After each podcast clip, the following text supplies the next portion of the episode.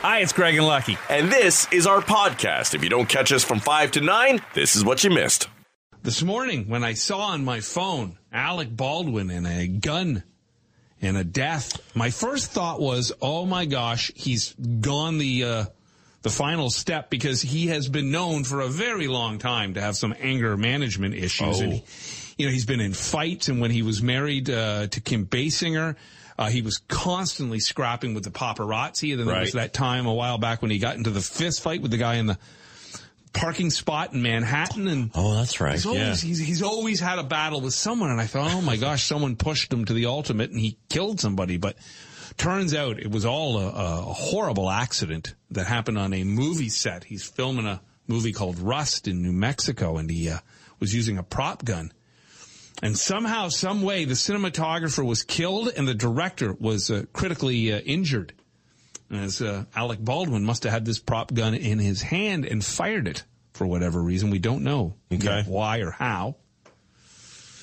Um, a local newspaper reporting Baldwin was seen outside of the sheriff's office, of course, completely distraught and in tears, as you would think he would be. So now we wait and see. There'll be an investigation, and obviously the movie has been shut down for now. He's a producer on it, so he's got some skin in the game here. I don't know if it's going to just get uh, canceled or if they're going to try to come back and finish it. Just a horrible situation all around. Yeah, it, it's shocking, uh, you know, obviously, and, and you can see there was pictures of him leaving that police station, and he's just like absolutely distraught. Yeah. Uh, and, and you can imagine it when you are told, "Hey, this is a prop," then you fired it. I, I thought right away of um, of Brandon Lee. Remember the Crow, Yeah. Bruce Lee's son? Uh, it seemed like a very kind of similar incident, like a, a real bullet uh, put into the gun, and uh, that was the end of his life. Yeah, you just think of like his family. You know, Alec Baldwin's got all those young kids, and um, And how do you bounce back from this? right, like how do you end up at say SNL doing something, or how do you go back to Match Game? He hosts that. Yeah. You, do you think you just want to disappear for a while? Give it up. Yeah, maybe just say I'm done. And you know, he wrote a book uh, not that long ago uh, called "Nevertheless a Memoir," and you know, he wrote it well, within a decade. Uh, I read it; and it was terrific. He's very open and honest in it about his mistakes and his trials and tribulations, and how his marriage to Kim Basinger ended, and of course how when he went off the rails with his daughter. And he also wrote another book about divorce and fatherhood and and all the trauma that can happen to a husband and a father. Uh, you know, sometimes we focus uh, very much on the mom and the kids, but Right. many a father goes through the same heartbreak, and so he he focused on that in the second book he wrote, and he probably wrote his memoir thinking, "All right, I'm I'm, I'm over all the hurdles for the most part, raising these Yeah. kids." And then, of course, the, after that, he went on to the, with the SNL and the, the Trump stuff and Match Game, and now this. Um, crazy man, have to write a second autobiography because his life continues to unfold. Mm-hmm. Anyhow, we'll uh, we'll wait and see what happens. And also, you know, his extended family. Like, you wonder how that plays out in conversations because he's got the niece Hailey who's married to Bieber. That's right. Yeah. so it's like you won't believe what Uncle Alec did. Yeah. You know. Anyhow, that's uh, very tragic. The one family, and you would assume now there'll probably be lawsuits. It is America, so the uh, cinematographer's family will probably sue the production. Or is there insurance somewhere in there? I, I have no idea. Yeah, it's uh, very, very tragic. And I'm surprised actually you don't hear more and more of this stuff because one of the big complaints from the movie world is that with Netflix and all these other streaming services, there's just a hunger for content constantly. And, uh, and so a lot of people working on movie sets are working like 18 hour days, seven days a week. With that comes exhaustion and you would think there would be more accidental mistakes. So I'm sure this will open some eyes, uh, to people, certainly the people involved who pay for all these things. I just saw, and panic set in. I, I just noticed that uh, the Woman's Network, the Hallmark Channel, Right. tonight launch this. It's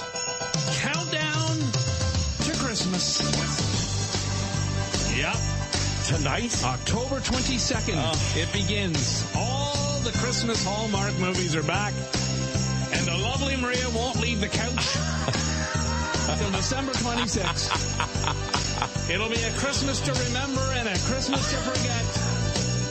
You and me in a Christmas tree.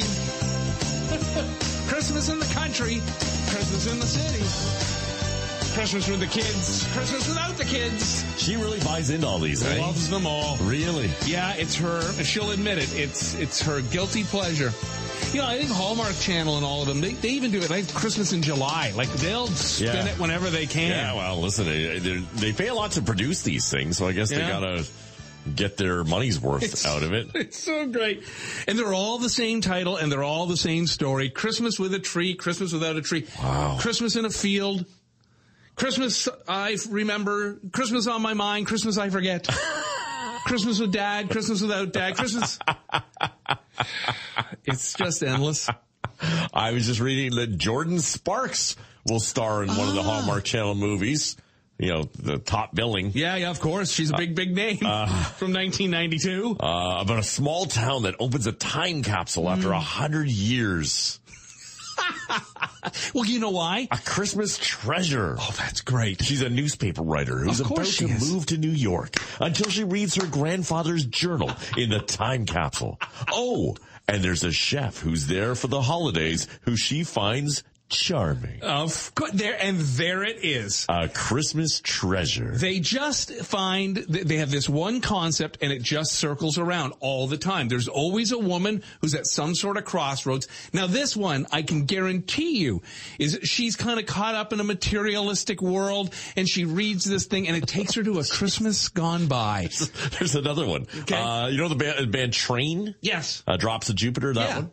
Uh, they're turning, uh, it's Christmas, uh, their Christmas in Tahoe album into a Hallmark Channel movie. Very nice. Singer Pat Monahan says Train contributed a new song called Mittens to the movie.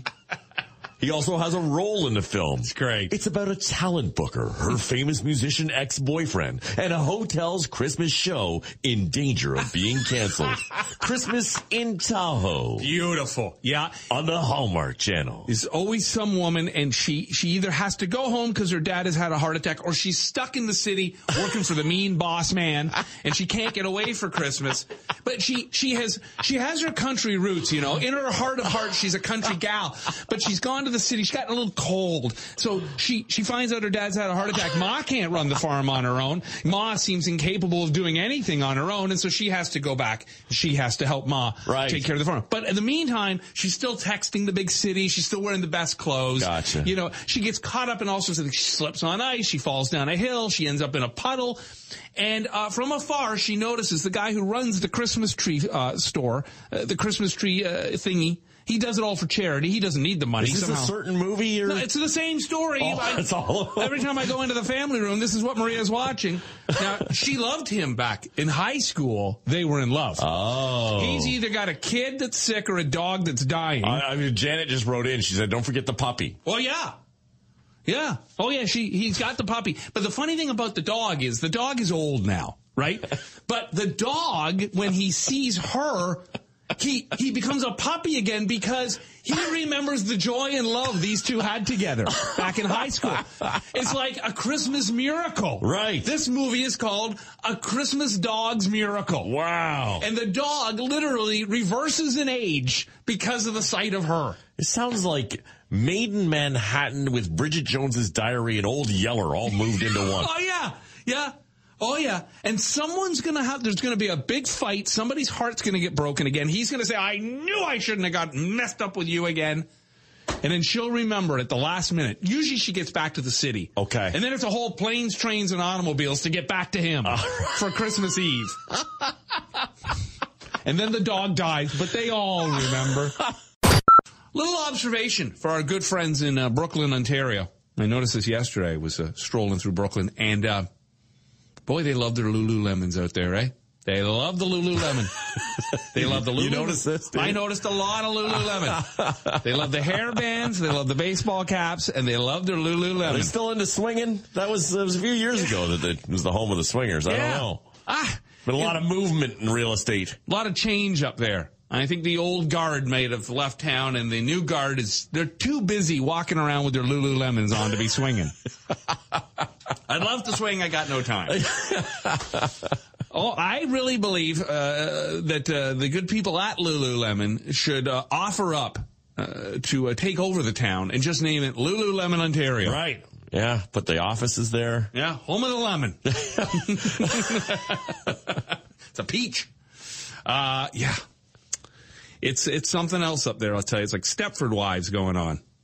They're all, uh, they're all decked out the same. It's like, Not a bad look. No, it's, uh, listen, I'm not complaining. Although the Whitby dudes too, probably, right? Oh yeah, well they, yeah. A lot yeah. of Lulu shorts. Yeah, yeah. Those are cheap. Um, it looks to me like uh, all of Brooklin, Ontario has been taken over by NHL hockey players and their wives. they all look the same up there. I had me one of those moments this morning as I was leaving the house. I scurried out, started the car. Like to, you never know nowadays what the weather's like till you step outside. Right. Unless you check it. But I don't bother checking it. I just kind of stick my nose out and see check out what we're dealing with. So I went outside, scurried outside, uh, started up the car, came back in. Ah, I'll just let it run for a couple of minutes before we leave.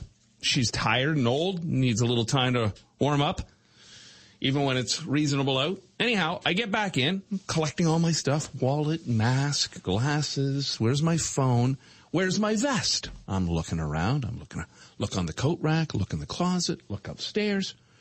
Like, what the hell? I always leave it right here on the coat rack. Look in the back room scurry around a couple of times. I'm like, where the what did I do? Did somebody else wear it? Have you worn it already this Oh yeah, season? Yeah, yeah. okay. Yeah, I've been wearing it.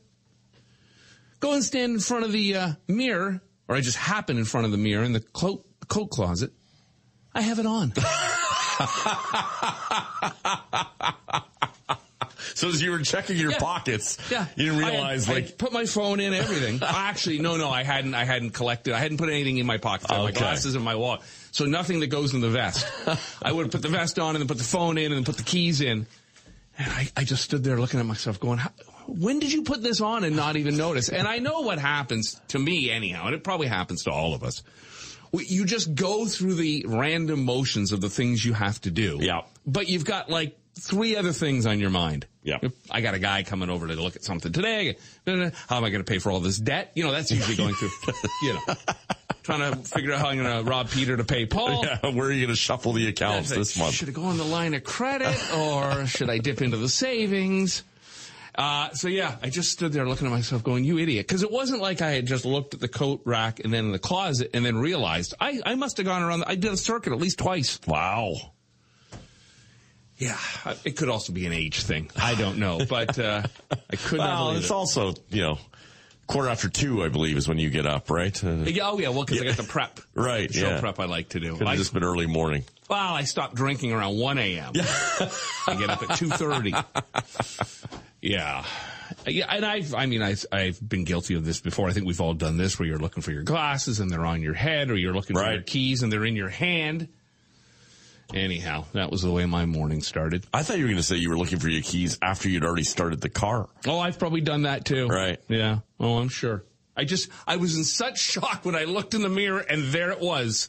Well, eh, because we're such like creatures of habit, Yeah. Mm-hmm. right? Like we do things in a certain order, and sometimes you know every morning is almost the exact same way. Oh, yeah. uh, that you know it, it just becomes routine, and if you break that at all and change it up a little bit, or you just you know expect things to be done because you normally do them that way anyway. And and because I'm so kind of last minute uh, in the evening before I go to bed, I have all my clothes figured out for the next morning. I have everything I need. Again, wallet, keys, glasses, mask. I know exactly where they are. I make Right. sure there they are. I I I, I make sure they're in the where they're supposed to be. So that come the morning, it's just boom, boom, boom, and out the door. There have been mornings when I can't find my glasses or somebody's moved the, my phone. And because I wait till the last second to do everything, I have very little wiggle room with time. I mean, if I gave myself an extra 10 minutes, I have to start getting into that frame of mind again because every winter when it comes around, you know, you realize, okay, Right. probably gonna have to clean off the car and I'm gonna have to let it warm up. So I gotta, I gotta buy myself 15 more minutes somewhere. Uh-huh. Anyhow, all's fine with the world. I found my vest.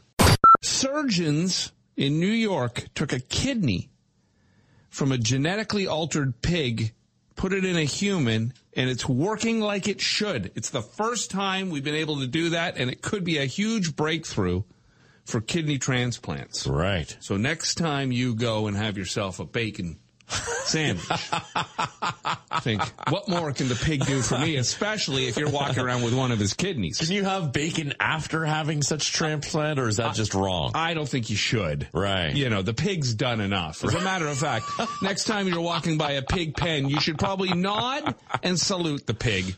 Because first of all, the pig gave us maybe, maybe the greatest food item ever. Right. In bacon. Uh, it, it mean, I cooked some yesterday. I have a vegetarian who lives in my house. Even she walked in and went, Oh my God, I'd give up vegetarianism right now for a piece of that bacon. It just, it not only tastes amazing, it smells amazing when Sounds it's cooking. Sounds good. Like you can. whole, whole package. That's a great way to wake up. Like Oh, the yeah. smell of bacon. Oh, you know it's going to be a good day. It's one thing I know it's something we haven't had, and I don't know when we're getting back to it. But but walking into a buffet Mm. and just seeing the big bacon tray there. It's unbelievable. Oh. Again, I, my feeling on buffets is I love that big tray of bacon. I'm a little put off that it's beside a big bowl of pudding. Right. We seem to have this weird desire to mix this, the dumbest food items together when it comes to a buffet. I like a breakfast buffet.